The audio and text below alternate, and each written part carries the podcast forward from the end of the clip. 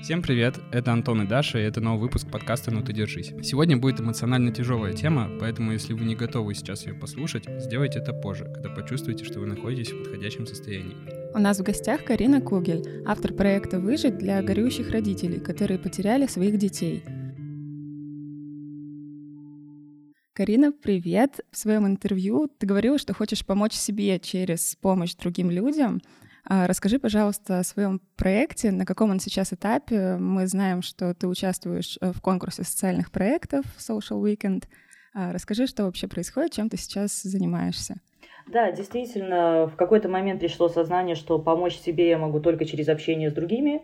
Действительно была потребность слышать истории, знать, что я не одна, потому что казалось, что только у меня, только я потеряла ребенка, а у всех остальных все хорошо, глядя в окно, что все ходят с колясками. Безумно тяжело. Естественно, подруги, у которых дети, тоже общение прекратилось. Ну, и меня просто боялись. И в какой-то момент, я так понимаю, что все чувствуют одни и те же эмоции. И в какой-то момент наступает период, когда ты лежишь на полу, не можешь встать, и рядом нет никого. Абсолютно. Тоже начинаешь искать в интернете, начинаешь верить в мистику, точнее, просто чтобы знать, что где-то ребенок тебя ждет твой. И поэтому постепенно, где-то, наверное, уже через месяц в моей голове созрела мысль, что надо помочь матерям. Нет ничего. Есть какие-то непонятные группы ВКонтакте, где просто мамы пишут о своей беде, и начинается «сходите в церковь, помолитесь», ну и все. Там я нашла несколько девочек, у которых даже похожая, схожая ситуация с моей, ну и ребенок, и муж, и все вместе. Вот, мы общались, поддерживали друг друга, на утро писали просто одно «жива или нет», потому что других слов не находить, но от этого было легче. Поэтому появился проект «Выжить», я постепенно... ну, скажем так, думала о нем, и случайно наткнулась, мне посоветовал один знакомый йог участвовать в Social Weekend, это белорусский конкурс социальных проектов, я оставила заявку, если честно, даже не помню, как я ее оставила, я не помнила, что я там написала, какой текст был, и через время выстрелила, ну, по-другому я не скажу, потому что колоссальный отклик, колоссальный резонанс, подключились все, меня очень много поддерживали, голосовали. Очень много людей пишут, как сказать, просто кричат о своей боли, скажем так. Им некуда обратиться, и они видят в моем лице, что они могут обратиться мне. Я всем отвечаю, всем даю обратную связь. На самом деле проект направлен не только на горюющих родителей. Впоследствии мы поняли, что нужно помогать еще вообще в принципе, которых близкие совершил суицид, потому что об этом тоже очень мало кто говорит, и есть какой-то такой момент... осуждения, позора в обществе. Вот. А в американской психологии действительно очень много книг на эту тему, очень люди проводят и марши, и тоже поддержка здесь нужна. Потому что если ваш ребенок покончил с собой, я думаю, что это... Ну, все страшно, но это как бы еще более. Вот. И третье направление – это для женщин, которые находятся в абьюзных отношениях. То есть не совсем против насилия, а именно в наших странах постсоветских женщина должна терпеть. Пьет, но зато не бьет. Бьет, но зато зарплату домой приносит. И все. А вокруг все говорят подруги, мамы, ты че, он же у тебя такой хороший? У вас же такая пара, не смей разрушать семью. Ребенок должен жить с отцом. Мне об этом тоже говорили, и, естественно, эту фразу я из головы выкинуть не могу, потому что я, когда узнала, что я беременна, я не хотела возвращаться к своему мужчине. Ну, к отцу Лагерты. Я поняла, что хватит. Но вокруг, он же такой хороший, он изменится, все будет хорошо. Если бы нашелся хоть один человек, который поддержал меня в тот момент, моя дочь была бы сейчас со мной. Поэтому это направлено именно на то, чтобы женщины могли прийти в группы поддержки, могли пообщаться, могли рассказать о своей проблеме и поняли, что у нас женщины столько тысячелетий боролись за свои права, но уже наконец-то можно, можно быть личностью, можно не радикальный феминизм, но женщина должна понимать, что она личность и что она имеет право собрать своих детей и уйти хоть в никуда. Но ей будет помощь и будет поддержка. То есть я пытаюсь создать такое место, где основной момент – это понимание. В каком бы состоянии ты ни пришел, что бы с тобой ни было, тебя поймут. И искренне. То есть без прикрас. Почему я соглашаюсь на все интервью и так далее? Я хочу говорить о своей боли. Я знаю, что эту боль испытывают миллионы горюющих по всему миру. И когда о ней говоришь, становится легче. Действительно легче. И я не хочу ничего приукрашивать, я не хочу ничего скрывать. Есть так, как есть. Если я могу хоть на один процент кому-то облегчить страдания, я все для этого сделаю. Потому что, честно, я не хочу, чтобы кто-то страдал, как я эти девять месяцев. Я не особо люблю людей, как я раньше думала, но в общем контексте это страшно, и я хочу помогать. Ради своей дочери, конечно, ну как тут еще сказать, ради смысла какого-то, который я наконец-то нашла. То есть для меня это смысл моей жизни, я планирую этим заниматься всегда. На данном этапе конкурс до лета, то есть ждем, что он нам даст. Я бы хотела открыть центр. Есть антикризисные у нас в Беларуси, но как бы они, когда мне было плохо, этих телефонов я не нашла. Поэтому я хочу центр, я хочу группы поддержки, в дальнейшем различные волонтерские программы. Планов на самом деле очень-очень много, проект работает, уже запустился. В четверг мы планируем первые группы поддержки для тех, кто потерял близкого. Вот сейчас ищем людей, приглашаем, запустили репосты. Ну, пока с нашим менталитетом люди боятся, как это, к психологу, сумасшедший же. Поэтому приходится уговаривать, объяснять. Но пока еще такая вот стена.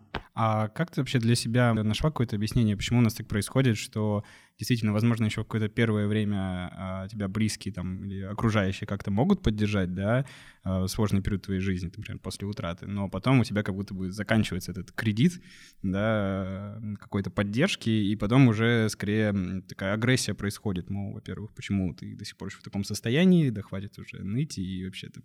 Ну, живи да, дальше, давай. Давай занимайся. И это, я говорю, это если еще в хорошем случае, да, то есть если тебя еще как-то поддерживают, но часто и приходит агрессия первой, да, то есть насколько мы знаем, в твоей личной истории тоже было немало агрессии по отношению к тебе после всего произошедшего, и, например, даже, как ты рассказывал вот в интервью, что тебя еще, ну, не то что угрожали, но предупредили, что, возможно, ты еще и там пойдешь и обвиняемым по этому делу, там, о доведении до самоубийства и так далее. Почему у нас так происходит? Это какая-то такая моральная проблема у людей? То есть они не готовы к какой-то эмпатии или что это вообще? Почему так происходит? Почему у нас не готовы повсеместно поддерживать в таких вот каких-то самых даже базовых вещах, зная, что завтра с тобой это может произойти вообще... с легкостью, и ты получишь, скорее всего, точно такую же поддержку в кавычках. К сожалению, люди как-то не задумываются, что завтра с ними может такое. То есть только единицы, вообще какое-то понимание я получила, только единицы понимают, что это может произойти, что никто не застрахован, и все может измениться в любую секунду. Я это все скидываю на менталитет. У нас же женщина всегда не права. Ну, то есть в любых ситуациях. Женщина нагуляла, женщина туда. Ну, надо же кого-то обвинять в трагедии. Всегда найдутся, которые оправдают. Он же так, так получилось и все остальное. Просто менталитет, который нужно менять. К сожалению, у нас уже начинается, ну, точнее, к радости, уже начинается, люди начинают понимать, люди начинают видеть шире мир, не совсем таким, как он узко сделан в нашей стране, и слушать все, что говорят по телевизору. Начинают о чем-то задумываться. Но, как показывает практика, как показали даже те же самые комментарии на онлайнере, которые я не читала, но, естественно, мне все рассказывали. Ну, это просто идиотизм. Я не понимаю, зачем кому-то сидеть это все писать. Я не понимаю, зачем это делать. Тем более в проекте все рассказано. Это помощь людям. Ну, то есть я ничего на этом не зарабатываю, ничего не делаю. Я просто хочу помогать. Моя личная история здесь вообще по большому счету, ну, то есть что там было, почему и как, это не важно. Есть то, что есть сейчас. Поэтому, да, я считаю, это социальная проблема. Я считаю, обществу нужно развиваться. Я очень хочу изменить ситуацию отношения к психологии вообще, в принципе. Чтобы люди перестали этого бояться, а поняли, что это норма. Что нужно говорить, нужно высказываться. Что нельзя держать в себе. А поддержка, еще такой момент, как мне после общения с психиатрами, с психотерапевтами, посттравматический синдром. То есть, понятно, у меня в каком он аспекте, любого выжившего. Мне нравится говорить «выживший», потому что, ну, если переводить с американского, с английского, ну, то есть, вот так и те, кто-то остался жив, он и выживший. У людей вокруг тоже тот же самый посттравматический шок. Они не знают, что говорить, и потом проще им просто абстрагироваться. То есть мне даже моя лучшая подруга, она только мне писала, она боялась со мной разговаривать. Поэтому сейчас, вот буквально сегодня мы выпустили пост уже в Инстаграме, моя девочка-антикризисный психолог, которая ко мне в команду пришла, написала пост, что говорить и что делать. Ну, то есть вот такое для близких, мы его запустили, мне кажется, это безумно важная информация. Искренняя поддержка... Я не знаю. Ну, наверное, просто потому, что нет освещения. Эта тема нигде не проговаривается. У нас нет никакой там, ну, я не знаю, в школах начинают преподавать там, что там такое у нас есть и у вас, и у нас. Не знаю, какие-то общие там моменты, но почему не преподавать а, о психологии? Это действительно максимально важно, на мой взгляд. Какие-то азы хотя бы, чтобы человек понимал, ну, это же общение с людьми. Тогда бы не было столько и травли, и всего остального. Ну, и чувство эмпатии, которое тоже очень сложно найти, но, как оказалось, эм, в моей команде сейчас около, наверное, двадцати человек, это все безумно заинтересованные люди. Понятное дело, что у нас денег нет, финансирования нету, то есть все выкладываются на полную только ради, за идею, потому что видят в ней смысл, потому что, насколько я знаю, в России у вас пытались развивать нечто подобное, но тоже не пошло.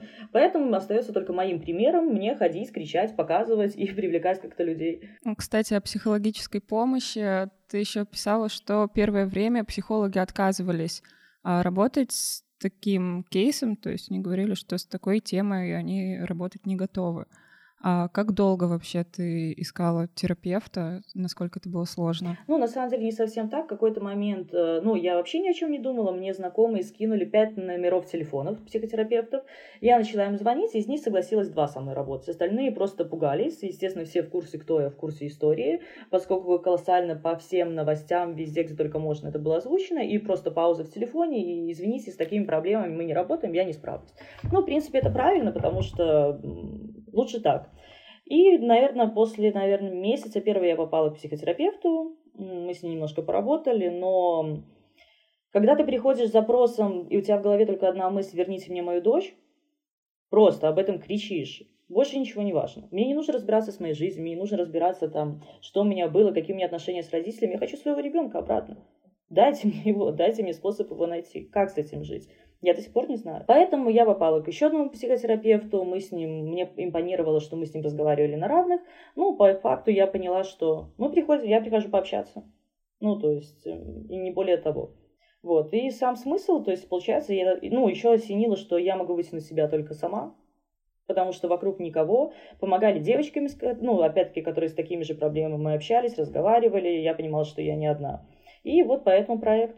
Прийти в место, где тебя будут окружать такие же люди, ну, это, по-моему, самая максимальная, самая лучшая поддержка, которая только может быть. Мне кажется, это очень важный момент, потому что, как ты правильно сказала, что ты приходишь, да, к психотерапевту, ты с ним вроде разговариваешь, но у тебя твой запрос как бы он один, он никак не решается. Это скорее в таком формате, что просто хочется куда-то деть энергию, время и, возможно, там, голову занять чем-то, и ты просто, ну, соответственно, ты не можешь вернуть своего близкого, но ты можешь что-то, даже не то, что можешь, ты хочешь просто вот что-то делать вот в непонимании, в незнании, как бы, что происходит и что нужно делать. Вот, и ты там идешь к психотерапевтам, там, кто-то погружается там в алкоголь, ну, то есть просто нужна какая-то деятельность просто-напросто, и я тоже об этом думал, что у нас есть такая проблема, вот, по крайней мере, вот в России, да, что ты не, не можешь куда-то пойти в специализированный центр, вот как ты описываешь, да, про, про вашу вот организацию, что нету какого-то места, единомышленников, где ты придешь, и тебя не будет там встречать с агрессией или обесценивать какие-то твои там эмоции и чувства, вот, и ты там можешь, что самое важное, чем-то заняться, то есть, к тому же, ты еще писала, что, не знаю, вот э, так это или нет, что э, после йоги пришла идея, позыв, да, в общем, такой организации сделать. Вот, я тоже думал, что на самом деле это очень важно, вот, когда ты идешь в какие-то такие места, там, особенно спортом заниматься, возможно, вот, потому что надо выплескивать куда-то вот эту энергию. Да, ты абсолютно прав, но я бы добавила, что энергии как раз-таки абсолютно не было. Ну, то есть сил встать с кровати – это не энергия, это просто... Как правильно сформулировать? Я знала, что у меня раз в неделю психотерапевт, и я жила от э, этого дня. То есть остальное время я лежала не на своем, то есть я вернулась жить к маме домой, на свою квартиру, то есть мы с Ромой, ну, скажем так, особо мы и не жили вместе, только вот последний год. Я вернулась в свою квартиру, я не могла спать на своем диване, в своей комнате, я в зале с новостями, с телевизором, который я не смотрю, энергии никакой не было. Но я знала, что у меня психотерапевт в два часа во вторник, и я плелась. Ну, то есть я не скажу, что я шла. Я реально плелась, но я знала, что у меня два часа времени будет занято. Я шла пешком специально по городу, это было лето, светило солнце, как зомби, не понимаешь, что и как, но ты идешь, потому что тебе надо. И точно так же касаемо, то есть эм, в дальнейшем из этих групп у меня есть контакты, то есть мы можем поехать кататься на лошадях. Мы можем ехать кататься на мотоциклах. Со мной связались ребята-байкеры, очень крутые, тоже помогают продвигать, они помогают приютам, они помогают детям, и их зацепил мой проект, мы тоже будем вместе в дальнейшем работать.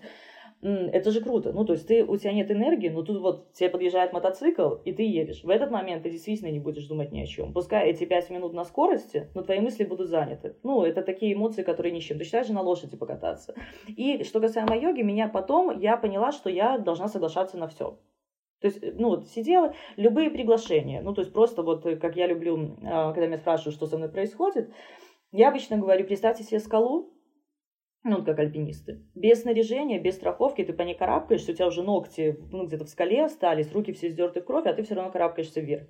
И поэтому я на абсолютно все приглашения, чай, кофе, куда угодно. Но никто не приглашал из близких.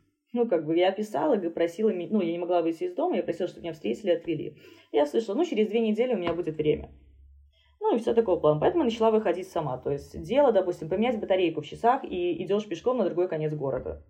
Ну, то есть ставишь себе какие-то такие минимальные цели и маленькими шажочками двигаешься. Подруга пригласила, там не совсем йога была, ну, типа курс в йогу. Если честно, я до сих пор не понимаю, что это было. Меня позвали, я пошла, не вникая абсолютно ничего, потому что мне было все равно.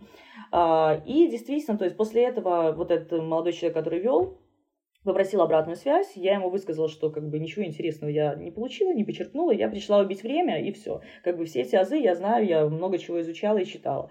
На что, ну, и, и речь зашла, чем бы тебе хотелось заниматься, я ему рассказала, что есть идея с проектом, ну, то есть я хочу помогать женщинам, и он мне скинул ссылку на этот Social Weekend, о котором я вообще понятия не имела, что есть ли у нас в Беларуси вот такой вот проект.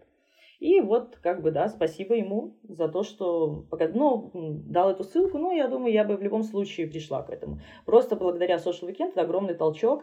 Естественно, ну, то есть сейчас мы в четвертьфинале. На первом месте, то есть мы заняли шестое место из трехсот. Наш проект, мой проект. На первом месте котики и собачки, естественно. Все у нас животных любят. Ну и вот сейчас мы в четвертьфинале, я, естественно, планирую победить, то есть там действительно очень хорошие менторы, которые ведут очень важную информацию, так что вот так вот. А, кстати, тоже, ну вот котики-собачки, безумно жалко котиков, безумно жалко собачек, безумно жалко больных деток, безусловно. Но а кто бы заботится о абсолютно здоровых людях, у которых в один момент перестала быть почва под ногами, которые здоровы, все понимают, я тоже, я надеюсь, что я сойду с ума, но что-то как-то нет. Все соображаешь, все действуешь. Куда идти, куда бежать? Те люди, которые мне написали, они тоже искали информацию, начали искать информацию в интернете, ничего. И опять один на один с собой. Идти некуда. Ну да, что на самом деле в сложные моменты, в периоды жизни, это, ну, это очень жестоко. То есть ты когда действительно остаешься один на один, ты говоришь, вот у меня точно так же история повторялась, когда ты каким-то, так можно сказать, в прошлой жизни близким, да, там... пишешь, как-то пытаешься с ними связаться, и вот действительно такой посыл, что, мол, пожалуйста, приди со мной что-нибудь сделай, потому что я не могу.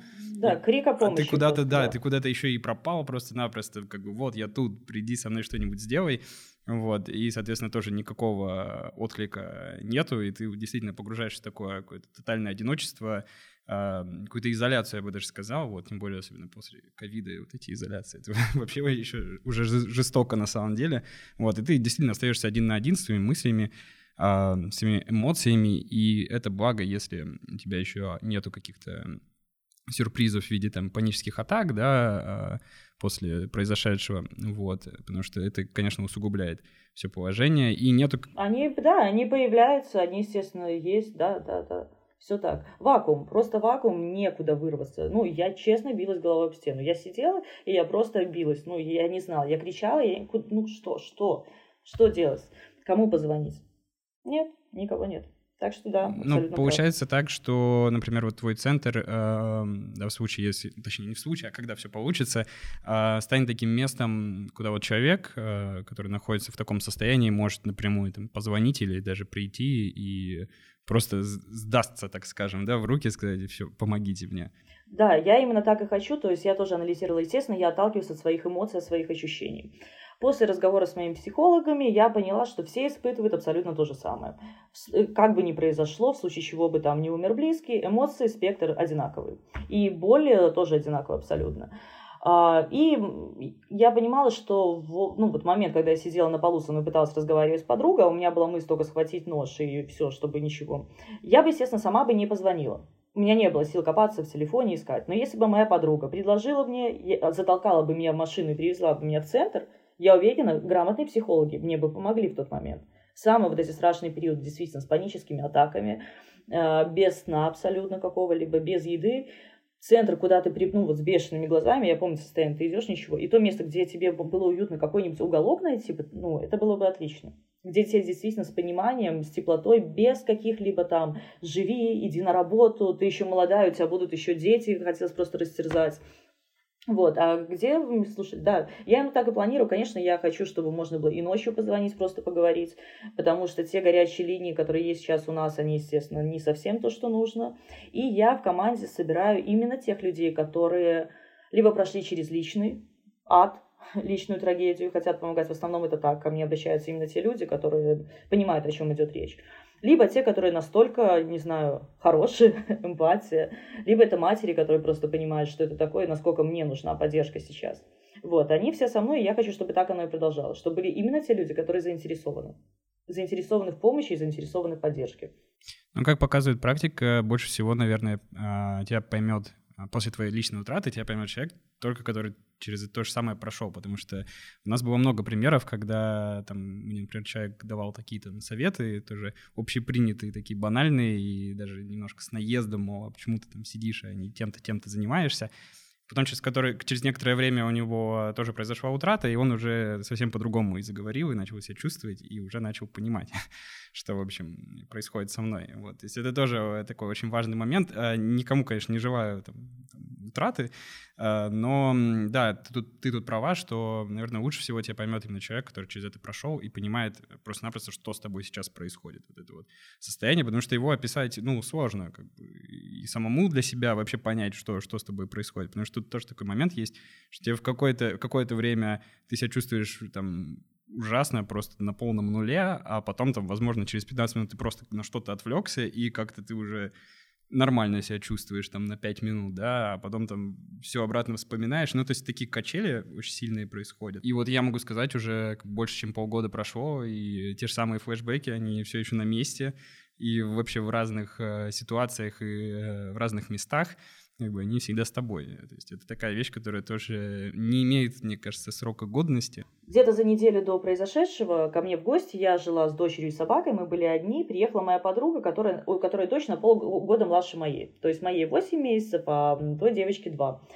И, ну, моя уже все там перебивала, разговаривала, кричала, уже тусовочки всякие устраивала, она за столом сидела возле меня, ну, в своем стульчике. Эта подруга с мужем, естественно, меня колоссально поддерживали, насколько могли. Но маленький ребенок, она вырывалась ко мне на полчаса, приходила, сидела, все слушала, все принимала, что я говорю. Но я смотрела на нее, и я понимала, что через пять минут она вышла со мной на кофе, она меня вытягивала вот здесь недалеко от меня попить кофе. Я понимаю, она сейчас вернется домой и обнимет своего ребенка. Спасибо за поддержку, спасибо за помощь, но когда это осознание пришло, то в голове какого хрена, а мой... Но я-то начала говорить к тому, что мы недавно виделись опять. И я говорю, а сколько там, полгода уже есть дочки? У меня смотрит, уже год. Как так? Как год? Наш вот совсем маленькая была. Как уже год? Ребенку, который на полгода младше моей, уже год. Значит, моя бы уже ходила. Или что она бы делала? Я не знаю, что дети дальше делают после этого, после этих восьми месяцев. Я это к тому, что... Непонятно, как этот год прошел. Ну, точнее, еще не год, девять месяцев. Они, ну, во-первых, все как будто было бы вчера. Моей жизни нет. Ну, то есть, я не, не, не говорю, что там, я сейчас не разревусь, я контролирую себя. Вот, но я растворена в проекте. Полностью. То есть, когда мне там сейчас, ну как ты, сейчас тебе стало уже полегче, сейчас тебе стало получше, ты хоть при деле, тебе же нужно было делом каким-то заняться. Нет, я, ну, наоборот, максимально погружена в свою историю постоянно. И мне это нравится, потому что ни о чем, ни о чем другом я думать не хочу. Поэтому получился такой вариант. И моей жизни нет. Ну, то есть меня нет. Не то, что я там сейчас покончу с собой. Нет. Внутри просто все пусто, дыра, но есть проект. И это осознание того, что, может быть, значит, я не зря стала жива. Потому что очевидно, что если бы я была в квартире, он бы меня тоже убил. Поэтому мысль, что, может быть, это есть какое-то предназначение. Если вот так вот меня к этому все привело, и все вот так вот получается, и вокруг меня отличные люди, значит, так надо. Про предназначение мы, у нас был прошлый выпуск с психологом э, хосписа «Дом с маяком» с Ларисой Баженовой. Мы с ней тоже разговаривали, и она рассказывала свою личную историю, как она туда, в общем, пришла в хоспис. Она раньше работала в эм че эс очень долгое время. А потом она, в общем, как-то вокруг да около ходила этого хосписа, ее там что-то отговаривали, она сама не очень хотела, а потом она рассказывала, что просто ряд событий как-то вот она сейчас смотрит, да, уже через время. Он как-то так удачно складывался, что ее в любом случае привело в хоспис. И вот она говорит, что такое ощущение, как будто по-другому быть и не могло. То есть как будто тебя что-то само так двигает. Вот. И я тоже иногда вспоминаю про этот же наш подкаст. Тоже оно как-то как будто, как будто так и должно, в общем. Так очень лаконично и естественно складывается. И вот ты уже тут, и вот ты уже записываешь, и вот тебе уже тоже люди пишут, что э, там, какие-то сложные для них времена, там, наши выпуски им насколько-то, но помогли. Вот, поэтому, мне кажется, это тоже такая вот история, что, наверное, собственно, личная трагедия, которую никому не пожелаешь, она все-таки имеет, не знаю, если так можно выразиться, созидательный эффект, Вот, то есть есть потребность что-то создавать, и ты, в общем, это делаешь и помогаешь другим людям. Да, это основной момент, я тоже говорю, что помочь, помочь, сделать что-то, потому что друг, других вариантов нет. Начинаешь о более каких-то, не знаю, ментальных, что ли, вещах размышлять, думать, потому что иначе, ну, это не, не, не сойти с ума, а деградировать, ждать смерти, ну, не знаю, сидеть в углу и ждать, вот. Либо выкарабкивать себя просто наизнанку, через силу. Каждый мой выход из дома – это, ну, колоссальное усилие над собой. Сейчас уже проще, я бегу, созвонюсь с людьми, но первое время, ну, это одеться сложно. Ну вот, поэтому, поэтому, да, только поддержка близких.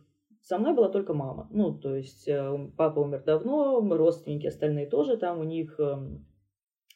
Жена моего брата беременна на девятом месяце в этот момент была. Они со мной не видели, чтобы меня не травмировать. Ну и вот мама видела, слушала мои истерики, слушала просьбу «убей меня» и видела, в каком я состоянии. Ну, она как бы держалась. Поэтому, конечно, близкие, понимание и освещать всем. Освещать, освещать, освещать. Говорить, жужжать, я не знаю, хватит делать вид, что все хорошо и что смерти не существует и что это так. Может быть, смерть тоже, может, там есть еще что-то дальше. Ну, я-то верю, что есть, что когда-нибудь я увижусь. Вот, нужно, нужно что-то менять. По крайней мере, близкие должны знать, что делать в этом случае. То есть, если они не могут сказать каких-то нужных слов. Ну, так случается.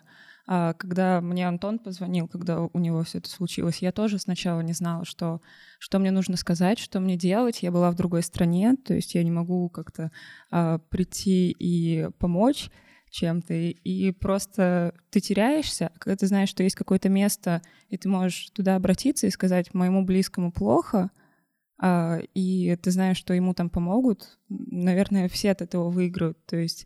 И люди вокруг не пострадают, не будут растерянными, они будут знать, что с человеком а, будут работать профессионалы. Вот. И человеку, наверное, будет проще переживать этот период. Конечно, именно так. Но единственное, что я хочу сказать, что звонки звонками. Когда мы спрашивают, чем тебе помочь, ты сидишь, ну, мне ничем не помочь, мне ничего не нужно. Но присутствие, просто находиться рядом, просто когда держат за руку, я не очень люблю тактильные контакты, но когда ко мне сидела подруга у меня на полу, держала меня за руку, я вцепилась в ее руку, я не знаю, как я не сломала. То есть настолько какие-то прикосновения и просто присутствие, просто молчать, просто сидеть, пить чай, не знаю, смотреть дурацкий какой-нибудь сериал, включить или ток-шоу. Отвлекаешься, ты понимаешь, что ты не один. Просто приезжать и быть рядом. И лучше, ну, лучше особо не говорить и не давать, конечно, советы всякие. Работай, отвлекайся, займи чем-нибудь голову и все прочее. Место, куда можно позвонить и куда можно прийти, оно просто необходимо.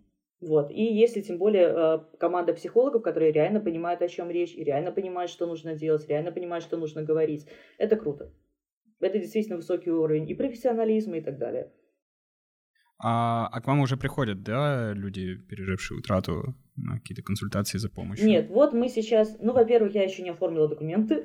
Ну да, да, тут согласен. Такая вещь, где нужно все, чтобы было по закону.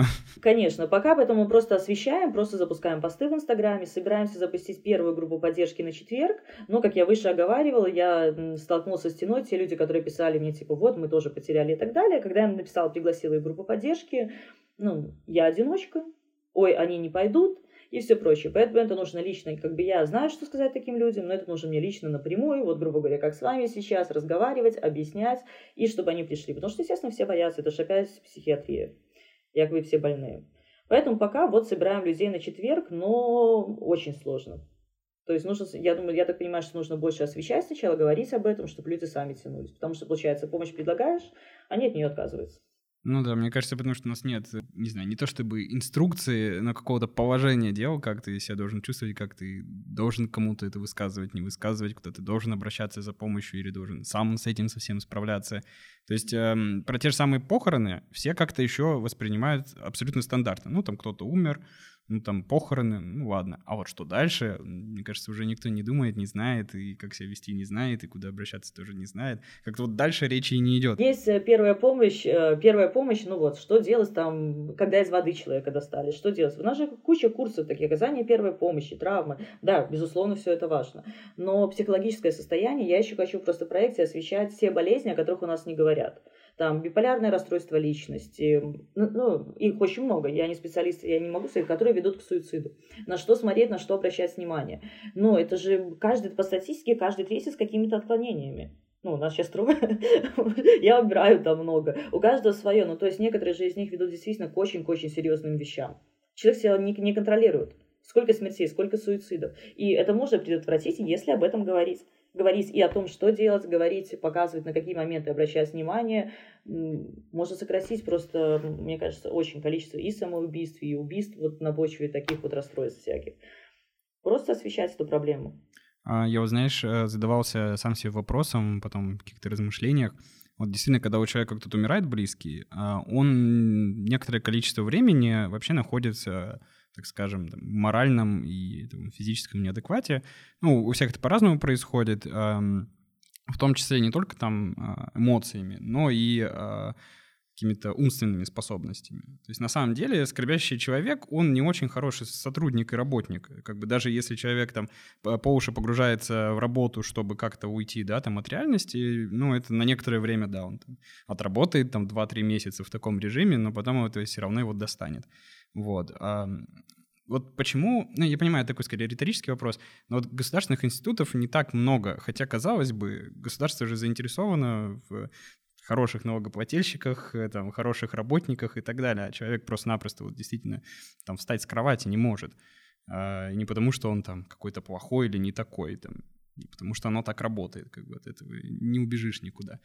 А, почему в итоге получается так, что освещением этой проблемы занимаются а, отдельные люди, которые, по идее, не, не очень должны, да, этим заниматься и организовывать такие а, мероприятия там, да, или группы, а не государство, у которого есть все ресурсы, и деньги, и возможности, и так далее. Касаемо государства, ну, слушайте, это такой вопрос, вы же прекрасно понимаете, что у нас еще все переизбытки коммунизма и всего прочего. У нас о людях мало думают. Есть социализм развитый, который находится в Швеции, Норвегии, где действительно все создано для людей, со всеми ресурсами, со всеми деньгами, где ты можешь купить квартиру спустя там, пару лет э, работы на обычной какой-то рабочей профессии, не знаю, там на лесозаготовках. У нас о людях никто не думает. Тем более у нас же нет никаких психических проблем. У нас же все здоровы, но это так, крайне редко. Зачем людям это нужно? Даже я более того скажу, то есть те девочки, которые пришли ко мне, антикризисные психологи, оказывается, в Беларуси, я думаю, в России ситуация схожая. Один профессор привез антикризисную психологию эм, в Беларусь не так давно, ну, где-то двадцать-тридцать лет назад. И ее преподают только в одном вузе, и все. Ну, то есть есть там, давайте будем мотивировать людей, говорить, как все хорошо, ты лидер, у тебя все получится. А когда ты на дне, зачем ты кому-то нужен?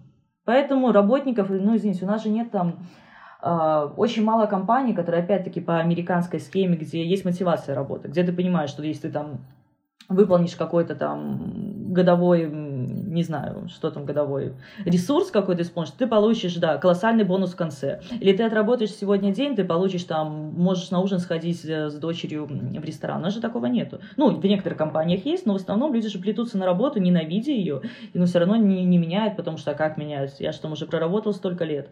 Поэтому не заинтересовано государство, абсолютно. Антикризисный центр, который есть, как мне сказали... М- Мужчине нужен был срочно психолог для своего ребенка, испытавшего колоссальный стресс. Не буду озвучивать эту историю, но ситуация страшная. Он искал везде, везде, везде, где только можно, по всем знакомым, дошел до этого антикризисного центра. И по итогу ему помогла девушка-фельдшер, которая работает в психиатрической клинике. То есть у нее даже нет образования психологического, она просто много чего видела, она очень э, отзывчивый человек. И общение именно с этим специалистом, который даже не специалист, девочке помогло. Ну, то есть у нее много знаний, она доучивается на психолога, а в самом антикризисном центре никого не было. Поэтому о чем здесь говорить? У нас вроде как, знаете, по пунктам все есть, то есть в каждой стране должен быть. А как он будет функционировать? Ну, есть и все, больше ничего не надо. У нас же вот чуть что, есть куда обратиться, люди сами виноваты, что не хотят идти. Это я помню, тоже вот сейчас вспоминаю, что такие какие-то есть этапы, которые были заложены еще давно заранее, вот, например, что если у тебя какая-то сложная там эмоциональная проблема, нужно обратиться к психотерапевту. Что, зачем, не знаю, ну, в общем, как будто есть план таких действий, ну, значит, надо к психотерапевту, раз все говорят, окей. Вот, и я помню, мне несколько людей скинули номер, у нас есть... Московская психологическая служба, возможно, я неправильно как-то называю, это государственная, государственная организация психологической помощи населению. Соответственно, ты можешь туда позвонить, и тебе подберут психотерапевта, ты там с ним позанимаешься. Мне многие порекомендовали, говорят, все, очень классно, звони туда. Вот, соответственно, это было уже в октябре, я позвонил, говорю, вот мне нужен как бы психотерапевт. А мне, на что мне ответили, а вот знаете, сейчас эти антиковидные меры, вот, и, соответственно, офлайн не работает, при том, что у них как бы с психологом там же можно заниматься онлайн, просто центр находится вот на карантине бессрочном, то есть, соответственно, он закрыт. Вот, и как бы очень классно получается, что да, по сути, он есть, ты можешь обратиться, но вот он закрыт, при том, что, например, у меня университет очно работает, все ходят на пары, но вот позвонить психотерапевту ты не можешь, потому что ковид. Вот, это тоже такие моменты, и это очень... Шикарно просто. Да, и это очень сильно усугубляет вообще состояние, потому что ты действительно ты делаешь какие-то шаги, которые тебе сложно делать, и встречаешь какое-то препятствие просто-напросто. Угу. Со стороны... Демотивирует тебя, получается, да, наоборот. со, со стороны как бы государства. Даже более того, очень много историй после подобных случаев, когда они воспринимали всерьез, то есть, грубо говоря, звонили в центр или полицию, говорили, я хочу покончить с собой. Ответ, ну, это недавно где-то было, девушка не расслышала, что-то не то сказала, все, через минуту человека нет. То есть, и я думаю, все понимают эти эмоции, когда ты не видишь выхода никакого, и ты звонишь через силу, и если ты не получаешь грамотную консультацию, ну, то очень хорошо, что, не знаю, у кого-то хватает сил еще что-то сделать, если, если у кого-то есть рядом. А находясь одному в квартире, когда ты позвонил, и тебе в ответ опять, ты понимаешь, ну, все, это был последний шанс, значит, ты реально никому больше не нужен. Поэтому это действительно колоссально важно. Ну, центр, да, без разницы. Московский, государственный, все есть, официальная программа, ну, как бы... Разбирайся сам со своими проблемами. Посиди пару месяцев, ну ничего, подождешь, что из такого. Да, и тут получается так, что ты через какое-то время действительно, ну вот как у меня было, ты понимаешь, что все вот только в твоих руках, что, не, ну я не знаю, я часто задавался вопросом таким, это какая-то во мне проблема, что вокруг меня не было так много людей, как, как мне нужно было тогда, да, потому что общаясь с другими людьми, я слышал истории, что у них там отбоя не было от друзей, да, в сложное время, там все приходили, ну, то есть я такой, ага, может быть, это только со мной какая-то такая проблема, ну, ладно, какая разница, если работаем с тем, что есть, соответственно, все в моих руках, только ты сам за себя ответственен. И тогда на тебя падает большой груз ответственности тогда за вообще свое состояние, за свои дальнейшие шаги, за свои дальнейшие действия. Это тоже такое давление, на самом деле, с которым не, некуда еще и пойти, то есть некому выговориться. То есть на самом деле нужно быть очень сильным человеком, чтобы через это пройти. Хоть как-то. Но не у всех есть, наверное, достаточно ресурса внутреннего, чтобы угу. себя вытащить самому. Поэтому люди просто не находят нужной поддержки и теряются. Ну, во-первых, никто не предупреждает, что что-то такое возможно. Ну, то есть, вот соберись силами, вот скоро они тебе пригодятся. Я, когда мне говорили тоже там первое время, ты сильная, ты справишься, я орала, я не сильная, я слабая, я не знаю, что делать. То есть, как бы я не могу жить так, как многие, то есть, там, кого-то потеряли ребенка, и есть матери, я смотрю, уходят на работу, что-то делают. Я не могу пойти на работу. Ну, не в том плане, что я там не хочу. Я понимаю, что я приду в женский коллектив, и когда я буду слушать, что все говорят, ой, мы сегодня с любимым идем там ужинать, родители приедут, ребенка забрать из сада. И я что буду сидеть со словами, у меня ничего нет, у меня никого нету. И я не, это даже не зависть, это просто зачем тогда, ну вот, что это за такой механизм просто, который внутри полностью разбит, зачем мне ходить на эту работу? То есть, когда я там за что-то бралась, у меня один вопрос был, а зачем мне это надо без дочери? А зачем мне нужна там новая одежда какая-то? А зачем мне, зачем? А зачем? А теперь вопрос зачем, ну, как-то появляется смысл, вот зачем. Единственное, что какой-то отклик внутри вызывает. А близкие, да, я тоже, я, я тоже думала, где же вы все мои друзья, которые столько лет со мной были, и всем так нравилось со мной общаться, и всем было удобно. Где вы сейчас? Они, многие написали там, у меня же забрали телефон сразу же в милицию, полицию, милицию. А, писали моей маме в первый вечер, все, потом все, пропали. Ну, не хотели меня трогать. А еще такой глупый момент, один человек, который изначально был в команде, но его уже нету, мы встречались, и он говорит, ну, все же, которые выжившие, они же социопаты. И мы в один голос с психологами, как? Наоборот. Нужны люди, только люди вокруг могут вытянуть, только поддержка, только понимание того, что ты не один. Какие... И, то есть, это показывает о том, что тот человек, у которого действительно не было такой травмы, он думает, что все, здесь лучше не трогать. А какой лучше не трогать? На секунду представить себя на месте, я почему-то все время представляю и взвешиваю. Как темная квартира, и ты сидишь в углу. Ну, то есть у меня только такие ассоциации. Не хотелось ни свет включать, ничего, ты просто сидишь и трясешься. Ждешь следующего приступа, пить ты не можешь, потому что от алкоголя еще хуже на следующий день, еще больше панические атаки усугубляются, и деться некуда. Книги. А потом и читать не можешь одну фразу по двадцать раз. Ну, вот такое мнение. Я к тому, что мнение в обществе может быть еще такое же, что считают социопатами, что лучше быть наедине с собой и так далее. Но оно какое-то легкое, легкое по действиям мнение, так у всех задалось в голове как основное. Ну, то есть лучше человека не трогать, лучше ничего не делать. То есть, соответственно, между делать и не делать почему-то закрепилось не делать. Ну, она ну, понятна почему. Да, она понятна это почему. Удобнее, конечно. Да, просто... Ну и плюс люди хотят жить дальше, у них-то жизнь не остановилась, у них свои дела, работа, и, наверное, они не готовы сейчас все это бросить и в твое горе погрузиться. Они-то хотят радоваться жизни. А зачем им это нужно, да? Да? У меня именно такие же мысли были, когда мне кто-то там спрашивал, ну как ты, или что-то из этой серии. Я говорю, вот жизнь, вот мне нравится, наверное, эти ассоциации, я сейчас понимаю, как это звучит. Трасса, дорога, огромная куча полос.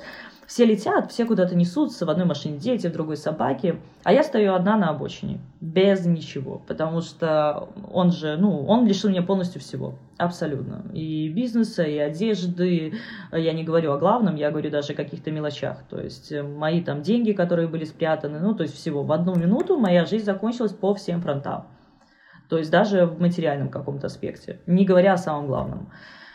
Вот, поэтому... Поэтому, да, вот стоишь босиком, ну, шопы у тебя нет, вот стоишь и смотришь, куда люди едут и что они делают.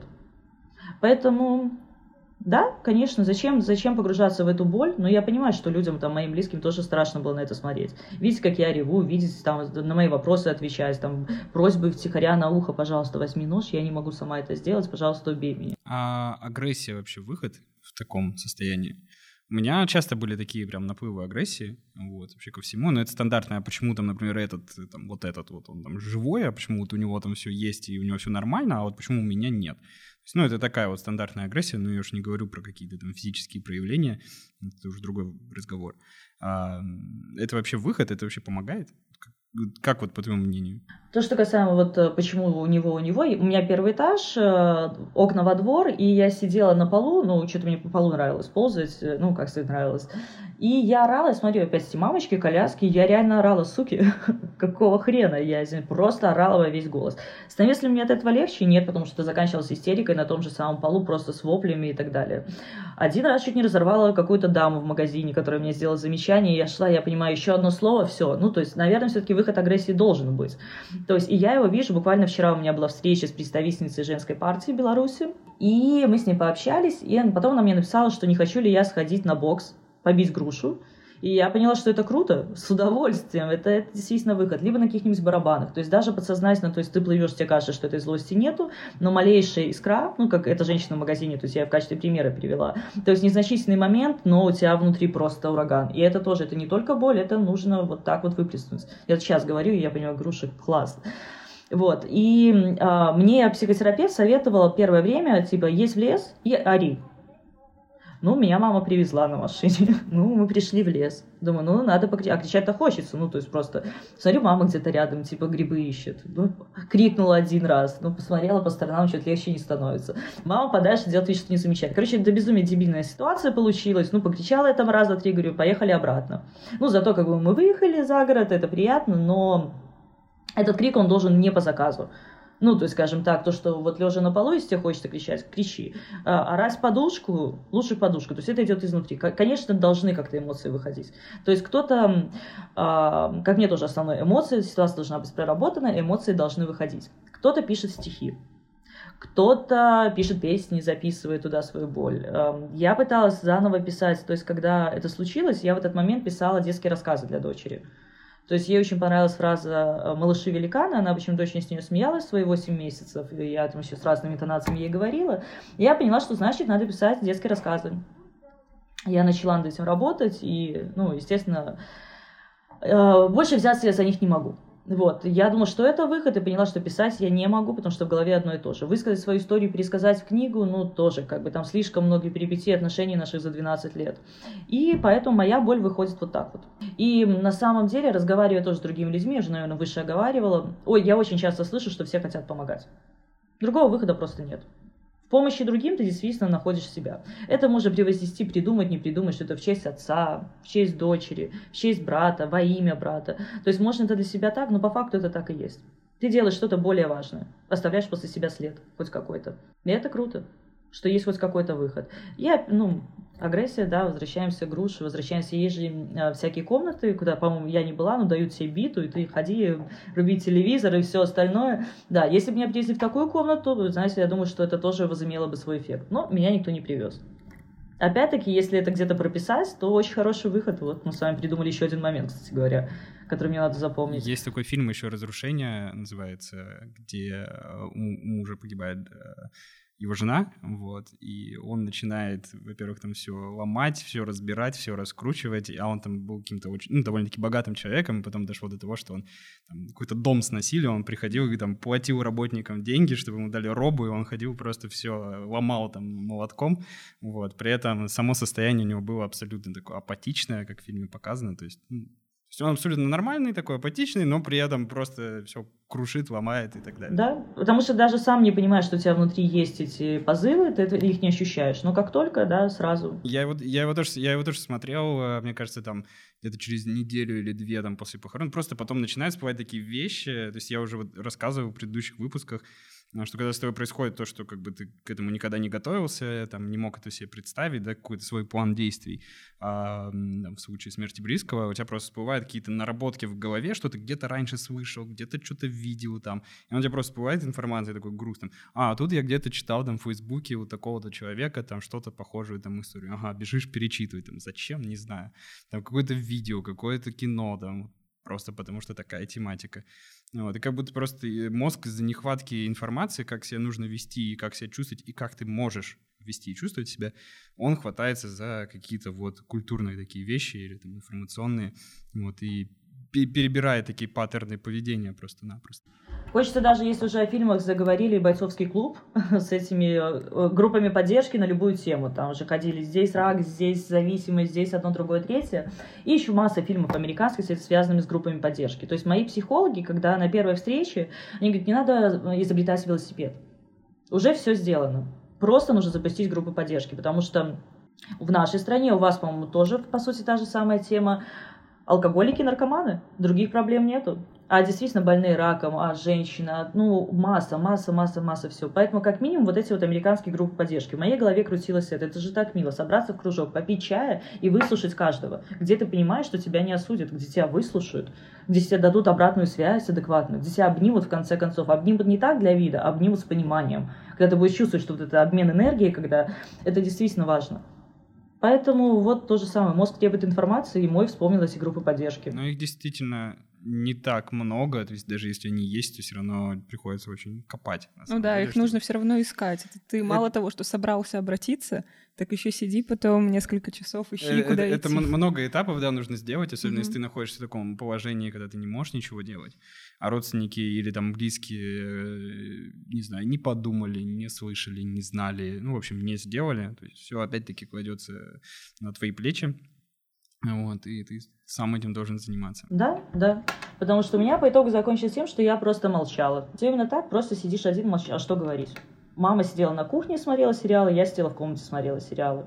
Ну, что мне ей сказать? Все знает, ничего. Поэтому проще начинаешь замыкаться в себе. То есть у меня начался новый приступ депрессии вот за пару недель. То есть проект сколько там в районе месяца. И я поняла, что я опять начинаю падать в бездну. Ну, то есть пару месяцев было чуть-чуть легче, и потом начал накрывать с новой силой. Ну, просто колоссально, максимально, не знаю. И потом проект, потом где-то подруга вытянула на это мероприятие, и вот оно все как-то встало на свои места. Но это очень важный лично для меня разговор, потому что я нахожу реально большой отклик как бы, в том, что ты делаешь с этим проектом, потому что ну, у меня тоже очень часто такие мысли бывают. Как бы, но это даже не то, что какая-то идея, ты просто видишь... Хочу вот это, вот это должно быть. То есть, да, для, для человека, как, как для меня, для других, а этого нет. Ну, то есть, почему этого нет? Давайте это сделаем, давайте это соберемся. Но это действительно сложно, это действительно сложно. Я вот сейчас понимаю, нам из подкаста это непросто, а как бы собрать действительно там специалистов, сделать организацию, там, заняться документами, там, вот этим всем, это, ну, это действительно... огромный вклад, и это должно быть и огромное терпение, и усилие, и поэтому с огромнейшим уважением отношусь к тебе и к твоему проекту, и к тому, что ты за это взялась, это на самом деле очень многого стоит.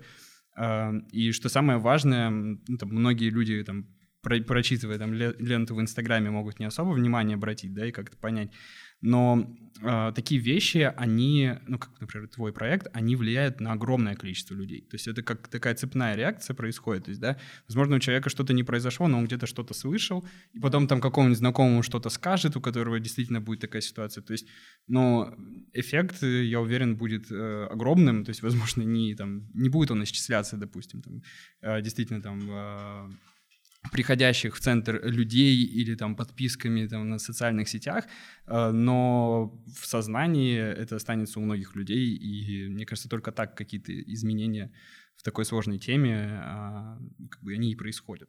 Я полностью согласна, даже более того, когда мне опять-таки про этих хейтеров, назовем их так, вот в десятом то написали, то написали, первично, что я себя успокоила, ну я как бы эмоциональный человек, это неправда, зачем мне на это реагировать? И я отвечаю так, что сегодня они меня там размышляют о моей жизни, но не дай бог завтра с ними случится что-то такое, они придут ко мне, потому что у них это на слуху. Вот и все, что бы кто сегодня ни говорил.